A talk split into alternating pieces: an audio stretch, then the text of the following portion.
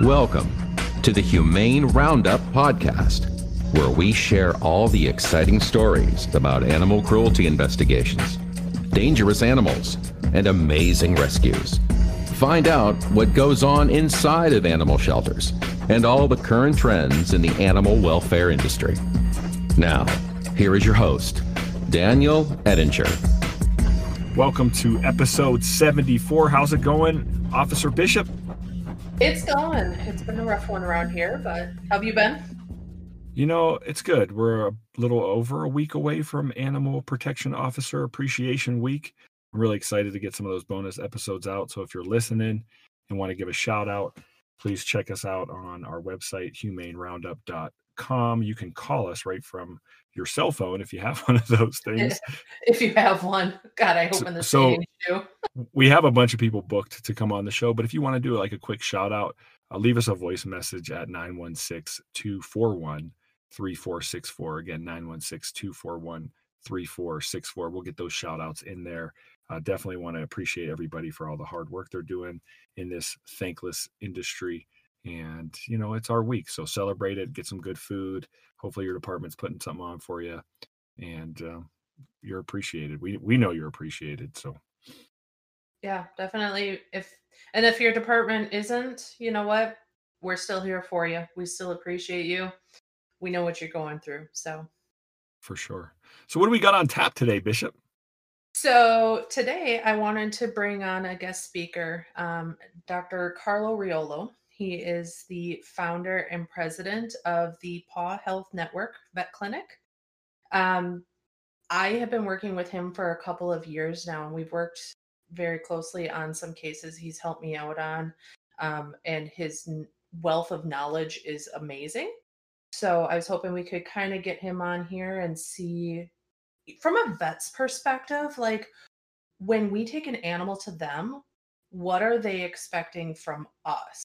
And how can we help them to make sure that we're making a strong case for an animal that, you know, for neglect or cockfighting, dog fighting, whatever it might be. And you, it's such a, it's so important for us. Now, we have a few we have our shelter veterinarian but we also contract with an emergency vet so after hours or we might have some specialists that we work with is that kind of what uh, he is for you and your community um yeah and and we can bring him in here to kind of talk about that so he does as you know i'm with the police department mm-hmm. so um he's kind of my go-to round the clock but he also his clinic works with our shelter as well. Perfect. Um, which is fantastic because I can go here. I have this animal that I need you to inspect, but then you know tomorrow morning can you have shelter staff just bring it back to the shelter because it's held for cause now too.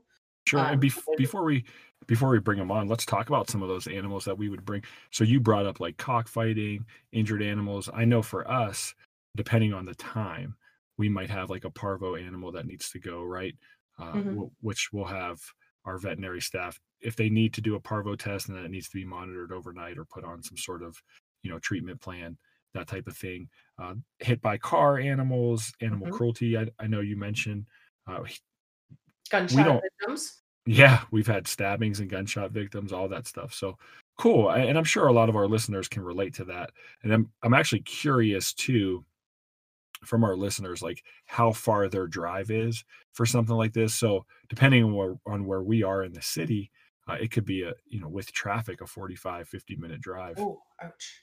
Yeah i'm i'm lucky enough that mine is 20 minutes that's um, not bad and to some degree too i work closely enough with our shelter that if i've got an animal that i'm like this one needs medical attention but it's ultimately just a stray animal. Like I have no stake in the game on it.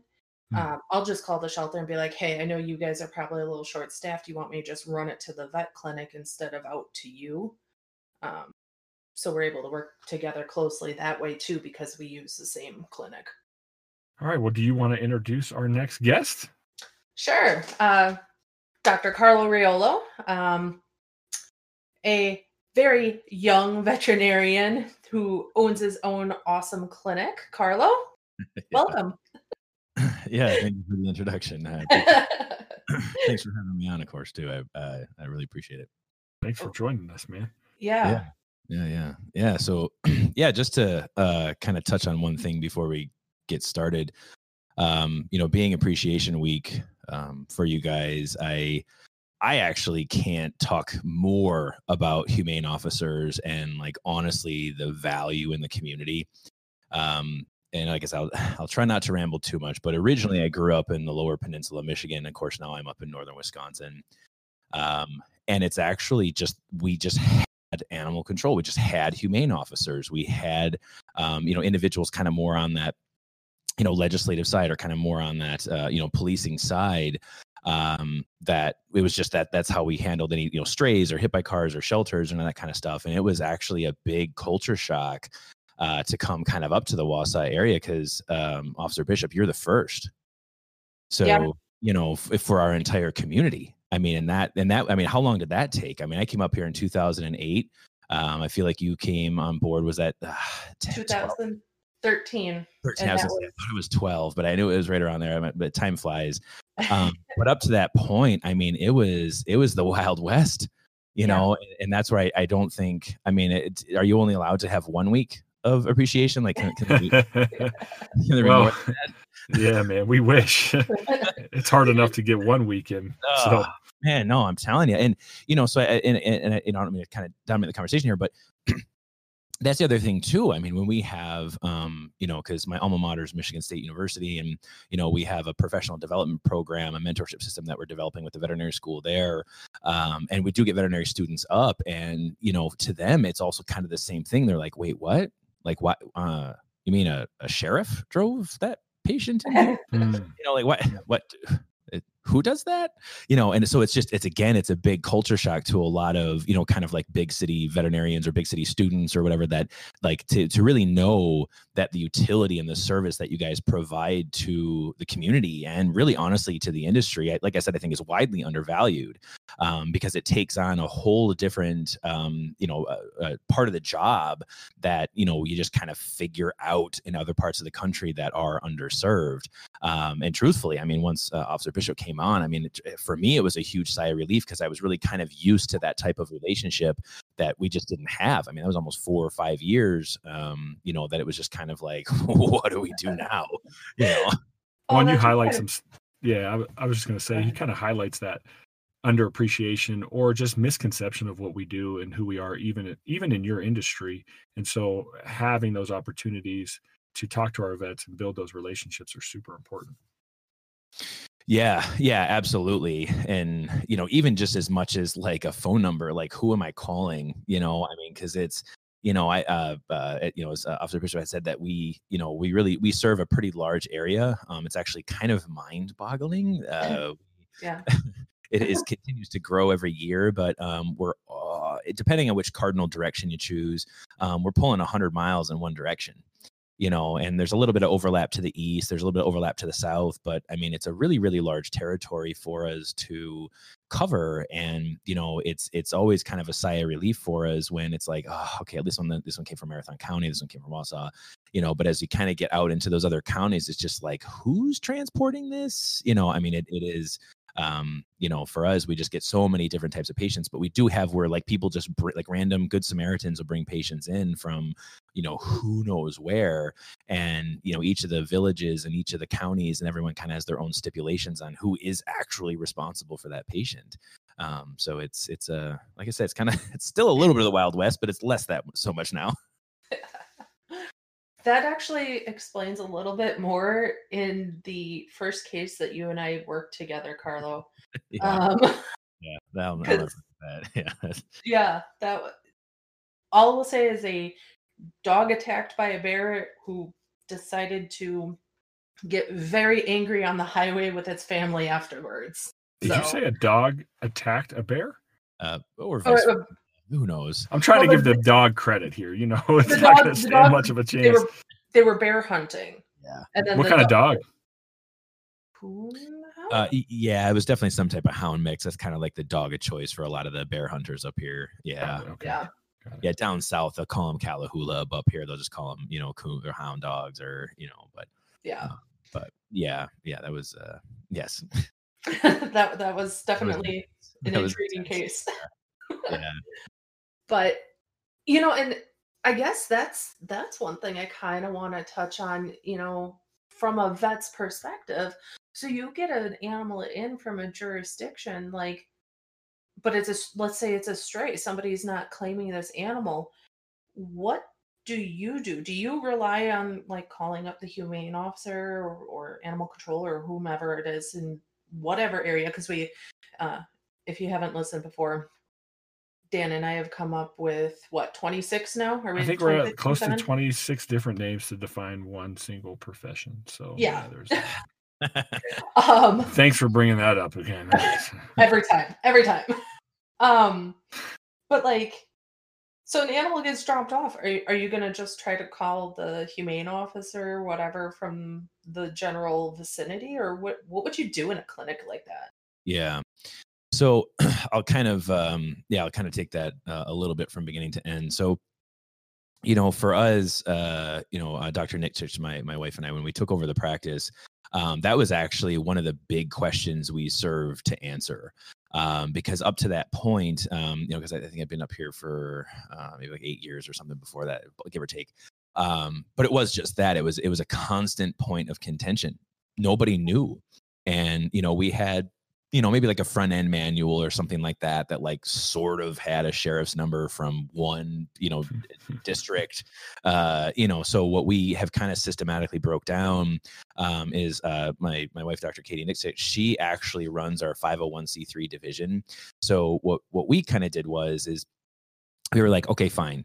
We, we need to acknowledge that part of the responsibility of a veterinary business, um, and more so, of course, veterinary practitioners, um, is that it, it is actually our duty to integrate into the community.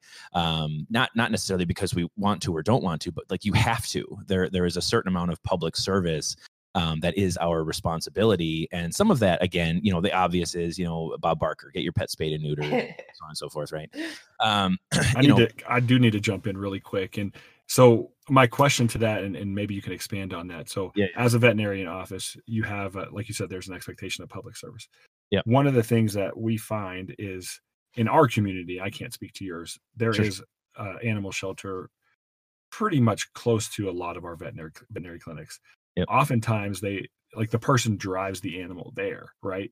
oh, and, sure. and they don't say, "Hey, can you can you just go down the road ten minutes and drop it off at that local animal shelter?" Because what tends to happen is they call us to come and do it. Now, you know, my day consists of investigations of bites, neglect, cruelty, Oh, sure. all sorts of stuff, and so taking you know however much time to do that. Uh, Yeah. Is that what you? Is that what your office does? Will you bring in the animal and hold it?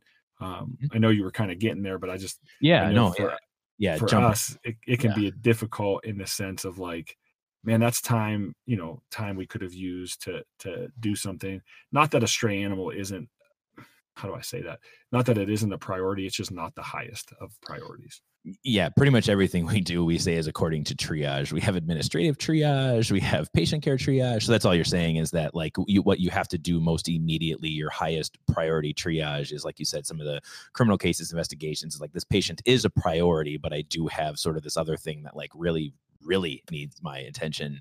Um, so that's yeah, I kind of what you're saying. is I, I, I speak your lingo in that. So, um, yeah, we're, we, it's actually kind of an open book, to be honest. Um, an open door, I should say, because for us, when we you know kind of created the 501c3 division and saying we have this public service, it was actually that sentiment is saying, okay, well, because not all of our communities actually have humane officers, um, and they kind of have a loose network of drivers for potentially the shelter in that area. Like sometimes we'll get you know walk-ins, emergencies, hit by car strays, you know whatever it is, at like three o'clock in the morning. Mhm. So, Yep, you know, yep. we're, you know, previously we were just theirs after hours. Now we're here 24 hours. So for us, it's, you know, in our new facility, we have like 99 cages and kennels. So, like, I, yeah, please, like, please bring your patient, you know, this sp- stray patient in, um, and whatever, whatever district it happens to come from, this county, that county, this has a, a humane officer, those other ones don't.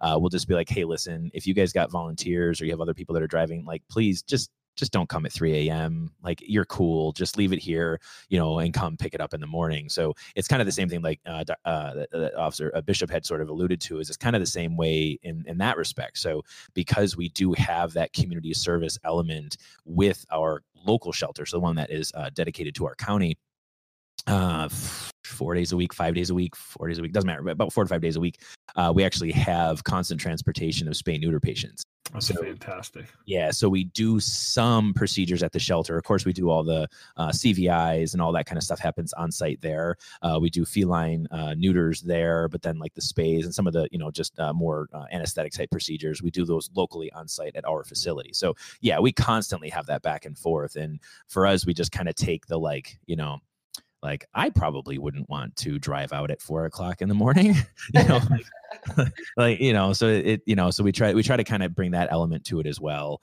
Um, you know, and, uh, yeah, yeah. So that's, like I said, part of that community service aspect and uh, element is, um, just, you know, what is it that, that district or that county or that community actually needs and sort of how can we fulfill that um, you know, we've kind of integrated in a few other counties, kind of taking on some of their spay neuter stuff, but it's kind of the same thing. There's only so much time in a day. There's only, you know, so many veterinary hands to kind of get this stuff done. Um, and that's, like I said, kind of, kind of the, the focus of the 501c3 division is just focusing out how we can continue to serve the community. So would you say then that like for humane officers out there that maybe, you know, working out of Timbuktu, who I mean, they've obviously got their local shelters sure. or local veterinary clinics, but you know, maybe they're 100 miles away from their uh, nearest emergency clinic, like you guys. Right. Would you suggest them to like just reach out to them anyway and be like, hey, here's the areas I cover. Um, here's the types of animals. Like, if you guys get anything in, here's my contact information.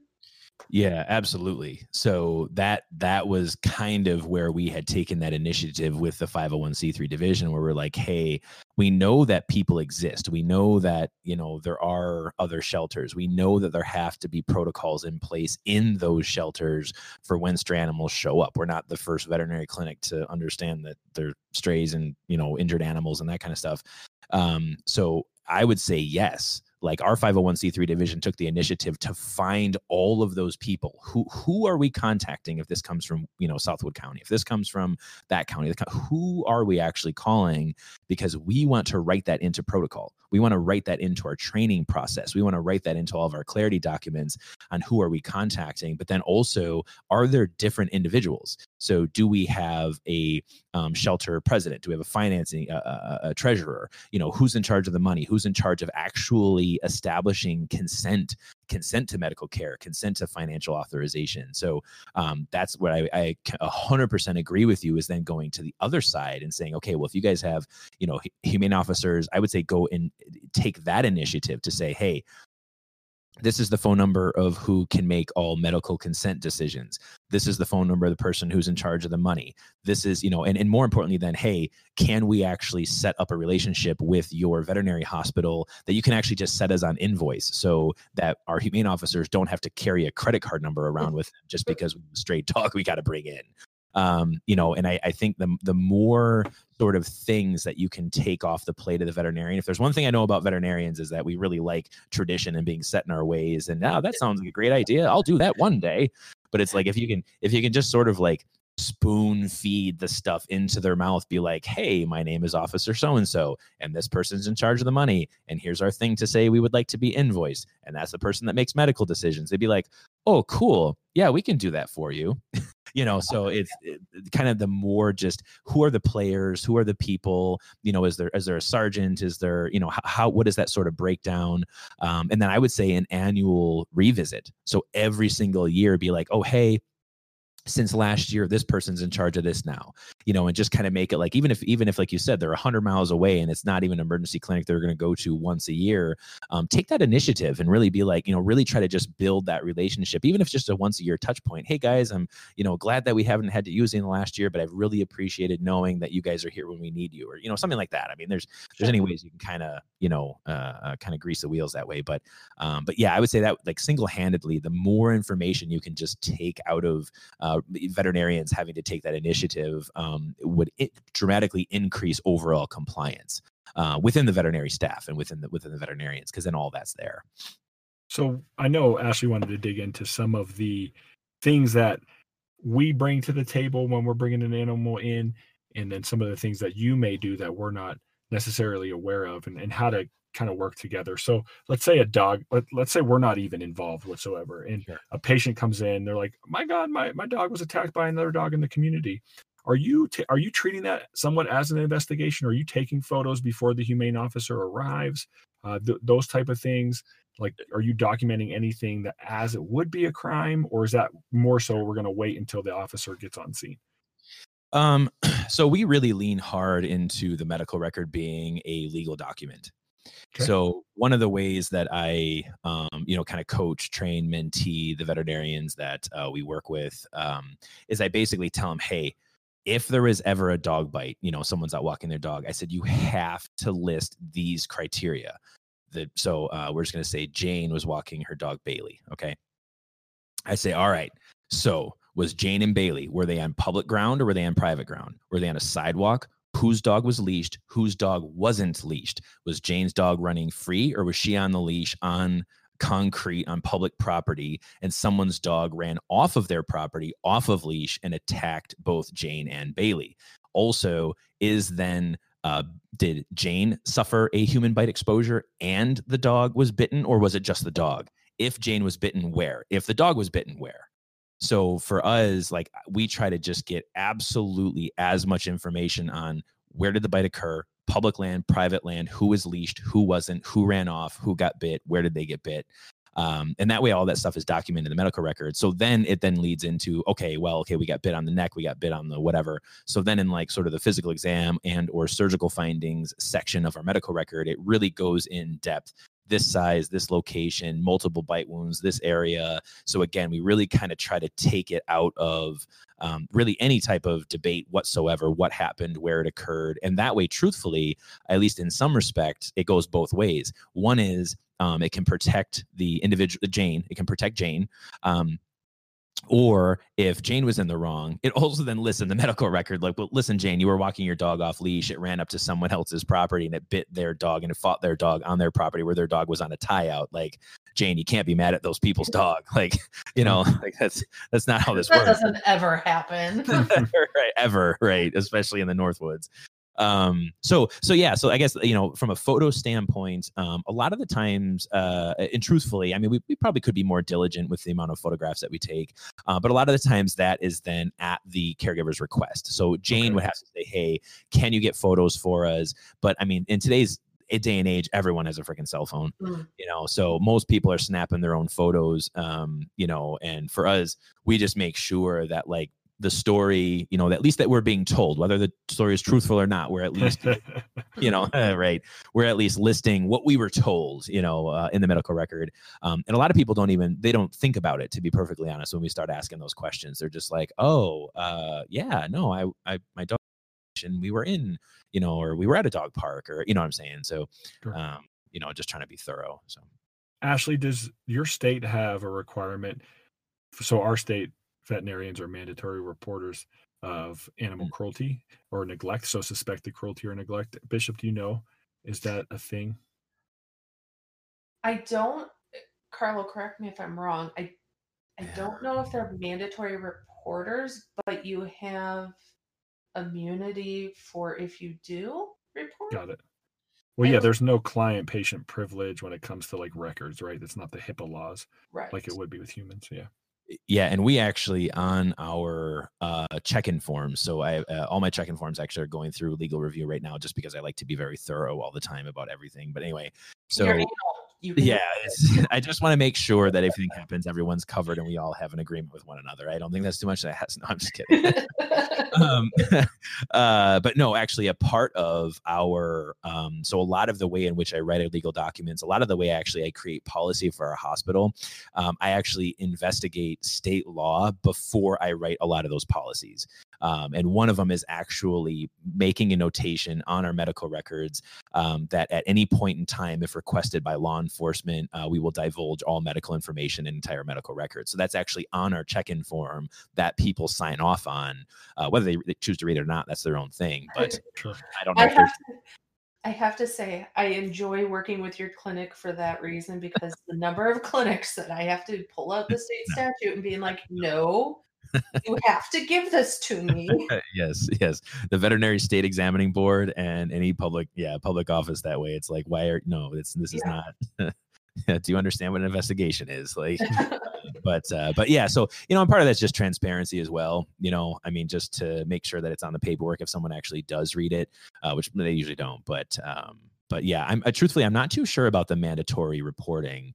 Um, but I do actually get a lot of questions from veterinary students um, about how to handle neglect. To be honest, um, and it is it is kind of a challenging conversation to have. I mean, you guys know that. So maybe Well, it's something you and Bishop can work together on some sort of training with these students. You know. Yeah. I mean, Yeah. I can say that I have had clinics contact me with concerns for the animals Mm. um, to follow up on. In- In fact, I believe your clinic was one of them. Yeah, a- yeah. like maybe one case, but yeah. We've had a we've had a couple of suspected hoarders. Uh, Mm. and yeah, I think I think that was actually one of them that uh, we had worked together on because it was just it was getting to a point where it's just like, oh, okay, you Yeah. know, this is this is not you know and, and i think that's actually where some of the hesitation comes from. You're a younger veterinary professional uh, whether it be a veterinary nurse technician or veterinarian um, is i think that's where a lot of that hesitation comes from is oh what is going to be you know what is going to be the backlash? You know what is this client? Oh my god they're going to know i reported them and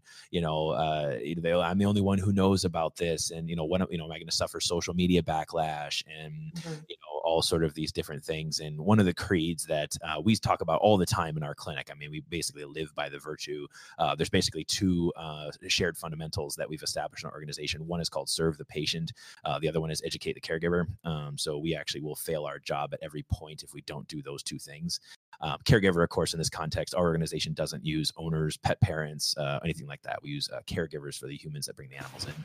Thank God you don't use pet parents. oh yeah. that- yeah it's uh, so all Did I say that? Oh, I didn't know I even said that out loud. not to get too far off into that rabbit hole because I think I have like I don't know probably a couple hours of recorded content on just that. But uh, but uh, ca- caregivers is a uh, it's a it, it levels the playing field. Um, is that it, it does uh, give context to the to the human in the element that they are actually here to care for the animal. They don't own them and they're not their parent. Uh, that is actually ownership and uh, pet parent uh, actually has to do with um, animal bond spectrum. So, you know, if you had someone that, uh, you know, has a farm dog and you call them a pet parent, they're going to look at you crazy uh, versus. Sure.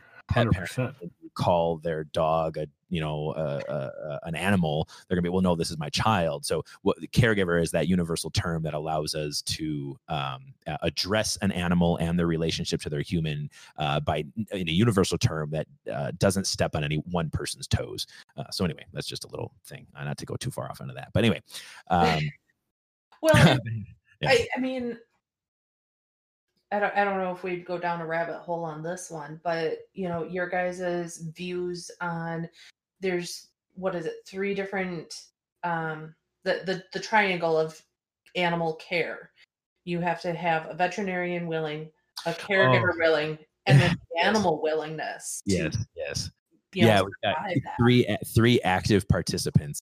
Yes. Um, yes, yes. So you have to have a veterinarian uh, ready, willing, and able to diagnose um, and provide treatment. Uh, you have to have a caregiver ready, willing, and able to um, either elect those treatments and perform those treatments at home. That's why we call them caregivers, because you are going to be providing X number of medications, X number of times per day. You're just as much of a part of this care team as we are. Um, so that's where the humans have to be ready, willing, and able. And then the third uh, willing participant has to be the animal. So they have to be ready, willing, and able to receive those treatments. So it actually doesn't matter how much a veterinarian wants to diagnose and treat a patient if the caregiver doesn't want us to. It doesn't matter how much a caregiver wants to treat their patient if the veterinarian is their barrier. And ultimately, if the veterinarian and the caregiver are on the same team and this cat is like, do not touch me. Like I don't care how many tests we have on, on uh, in the lab, and I don't care how many drugs we have, because if the cat's like, LOL, then all of this falls apart. So yeah, that's the that's the uh, yeah three three willing participants. And I and I think part of that to bring it back around to you know what we see in the field is okay. I'm going to give you an example of my cat. Sure. I had it. If I would have had a humane officer or anybody that knew anything about animals walk into my house when we still had um, Arangelo, also known as Little Shit, um, he was emaciated. yeah. Now we ran all the blood work. His his thyroid was fine, his liver was fine, his kidneys were fine. He was eating, he was drinking, he was fine. We couldn't figure out why. But he was also a cat that did not like attention. He did not like to be picked up. He did not like to be held because he was so sick when he was little and I medicated him so much Yeah. that he had like PTSD from it. Uh, yeah, yeah. Don't t- I know what you're doing? Close to me. exactly. And so with him, it was a matter of when we got the blood work back and realized that, you know, there was nothing significant on there. I said, can we wait until we have another symptom? And the vet agreed that, like, yeah, that is that would be reasonable in this respect. So when we go out on cases and we see an animal who obviously is not in good health, the, your first question should be have you been to a vet? Yes. Okay. Which vet and when was the last time? Because maybe one of those three dynamics just isn't working there. Yeah, yeah, yeah. And, it, and that doesn't necessarily mean that there's neglect going on. Yeah, and um, honestly, that kind of builds off uh, you know what I was saying a few minutes ago with veterinary students and such, because that's that's the debate, right?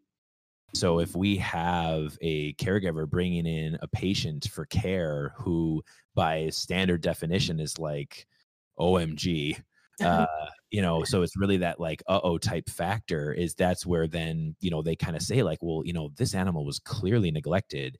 Uh, these people need to be reported, and it's like yeah yeah so yeah sort of i mean Right. they're here and they're seeking care and they they want labs or they want treatments um you know so that's that's one where it's like that's why that's when i kind of talk to them and you know kind of go through some of these questions that they have uh, some of it you can just tell is kind of an inexperienced question where it's like oh this is a textbook question that they taught you in ethics class.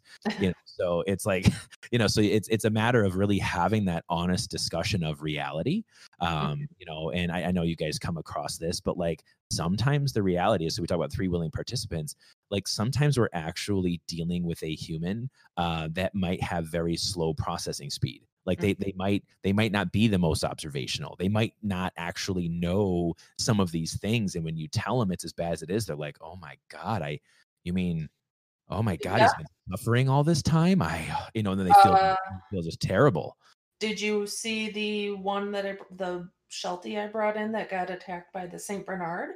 no no They, I got called because this woman reportedly hit the dog with a shovel. She was just breaking up a dog fight, but the dog's face. Um, I just noticed a little bit of blood on the top of his head, and then when I finally felt down the side, I felt it was all swollen, and the bite had happened about a week prior. Oh, sure And I said, I'm leaving your house right now. You are getting your dog to the vet. And they're like, Well, what if we can't get in? I said, You're you're gonna go to the emergency clinic then? And I said, You are getting this dog into the vet right now. oh yeah Because all they were doing that day, it- all they had been doing was putting an ice pack on. They Right. they didn't clean out anything, and he had several puncture wounds to Oh, the top of his skull and under his chin and stuff, and it was all infected and pus filled Yeah, and yeah, smelled nasty. Um, and it, it, he actually called me the next day and said, "Hey, thanks for making me take my dog Yep, in. I had no and idea." that's that's out there you know so it's and that's where you know one of um you know basically we have four core values in our organization uh, trust respect unity and accountability. Um, so those are four things that are governing principles within our organization. And one of the ideals is that the caregiver is actually part of our medical team. We didn't say that core values go to employees. That's not what we said. We said core values of trust respect unity and accountability goes to the entire care team which includes the caregiver. So just that that meeting that i had years ago everyone's like oh uh, okay. So it started to kind of change our dynamic of how we were thinking about people how we were dealing you know caregivers of course how we were dealing with caregivers um, and you know really extending trust extending respect you know but but in the same in the same thing holding them accountable to their decision making process so you know if they had made eh, you know an error in judgment if they had been making consecutive errors in judgment um, is you're not you're not giving that a free pass um, and truthfully, uh, that being said, uh, it's actually why I don't have uh, the best, uh, you know, bedside manner, you know, because. Uh, I, I, will say yeah. I have heard that on yes, one yes. or two occasions. So for me, though, so it's a fine line for you though, because you want to balance like a client relationship, but also do things with morals, right? And you want to do things for the best of the the animal. So that I would imagine that's a difficult thing to balance. Well, it is, and you know, our our industry as a whole um, is very altruistic. You know, so for us uh, as a whole, most of us are conflict averse. We don't want to have the hard conversations. We don't want to create awkward tension. We don't want to, you know, kind of have unnecessary conflict in that capacity. Um, yeah, I don't care. You know, I mean. you know most of me because that, that's the whole our, our, two ideals are what? Serve the patient and educate the caregiver. So if i can't get through to these people to educate them on how to actually serve their patient because that's their job. They are here to serve their patient just as much as we are. And if i if i got a thick cold a thick skulled human and i just can't get through to them i'm going to start to use like the not nice words. Like I, I don't swear in consults anymore but like you know like anymore. yeah, was, anymore. Uh, so I don't even know if I have on on, on this uh, on this recording yet. I'm, I'm I, I, really have a pretty foul mouth, but I think I've done pretty good so far. Um, is uh, but it's just that it's the accountability component. So it's no, I, I actually have to do my best to educate this person. And if in my attempts at educate them in a non-judgmental way, like I'm being respectful, that's the thing. You have to usher respect into the conversation, but you can't usher in respect at the um, sort of loss of accountability, right?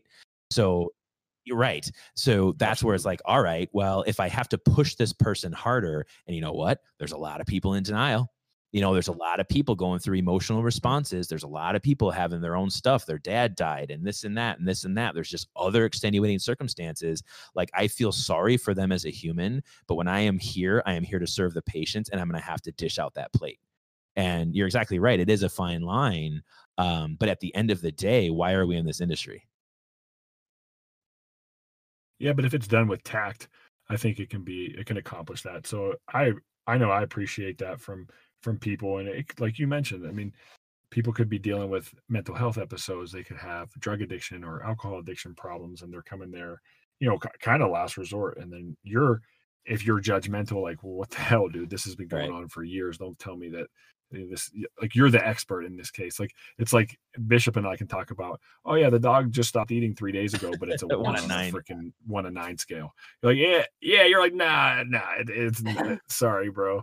Um and so much respect to you to be able to have those conversations that are difficult with tact but also being real about it because if we don't address it uh, that well that's continue. that's the key point right so not just that behavior is going to continue with this one patient but it there's a good chance the human you're looking at is going to outlive the animal so it's what happens with the next one, what happens with the next one, what happens with the next one, uh, and or does that human also have human children, and those human children are being brought up in a household that well, this is the way that we just treat dogs, and it just continues to perpetuate, perpetuate, and it just keeps going and going and going. Um, and then you're exactly right. It's you you have to you have to try to stop these things, and that's part of the community service uh, element is you have to do your best to the best of your abilities, um, and if that comes at some social backlash at the end of the day, if you serve the patient, uh, I'm pretty sure it's a whooping worth taking. I agree. Absolutely. Bishop, you got anything else before we wrap up? Um, well, Carlo, do you want to talk about your podcast so that anybody who wants to hear more about you and your ideals and like how your clinic's going, yeah. like give okay, yourself a sure, shout out. Sure. Uh, yeah, and actually on that, uh, it's it's uh, kind of an opportune time. So uh, pawhealth.net, so that's p a w h e a l t h.net or pawhealthnetwork.com, either way. Um, so on that, we're actually in the process of developing a full education portal. Uh, that education portal uh, is going to be for veterinary students, veterinary professionals, really anyone in the veterinary industry, humane officers, that's fine, whoever, anyone in the veterinary industry, that's who we're making it for. And one of our passions as an organization, like we said, is serve the patients and educate the caregiver. Um, but we are tackling the industry at, at a fundamental level. Um, and what we're trying to do is basically fix everything. I know it's a really lofty goal. uh, again, if you want to go to our website, uh, we have a podcast which we call a podcast. LOL. Uh, so on our on our uh, podcast, uh, we actually do talk about uh, really the problems within the industry from the perspective of a veterinarian. So really, like the first maybe like six episodes um, is really applicable to anybody. It can be caregivers, um, it can be humane officers, it can be honestly anyone to see how a professional uh, uh, really views, or at least trying to be a progressive individual, really views the industry and the struggles that we have as an industry. Um, but really, what comes in after that is uh, culture and core values, uh, process, and uh, you know potential. I mean, there's a lot of different resources that we have.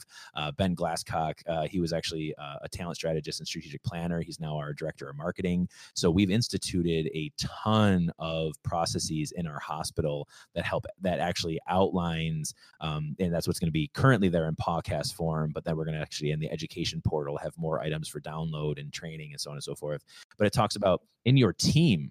Um, this is this is not with caregivers. This within your actual team. I don't care what your team is. If you have 15 humane officers, if you have two and you have a sergeant, whatever it is, like how are people actually supposed to work with one another? So what happens when there's eh, like conflict in the workplace how do we actually instill core values how do we actually make sure that we are aligned with what our community you know wants so it talks a lot about that kind of thing. So um, really like i said some some very very progressive things well beyond just that of a veterinary practice um, it really is trying we really are trying to be the force of change within the industry um, on, a, on, a, consumable form a consumable platform um, and really trying to give the tools to uh, veterinarians uh, veterinary technicians nurses humane officers whoever can use these uh, to make sure that your team is focused on the objective. Whatever your objective is whatever your mission statement is it's tools uh, in a very consumable format to make that happen.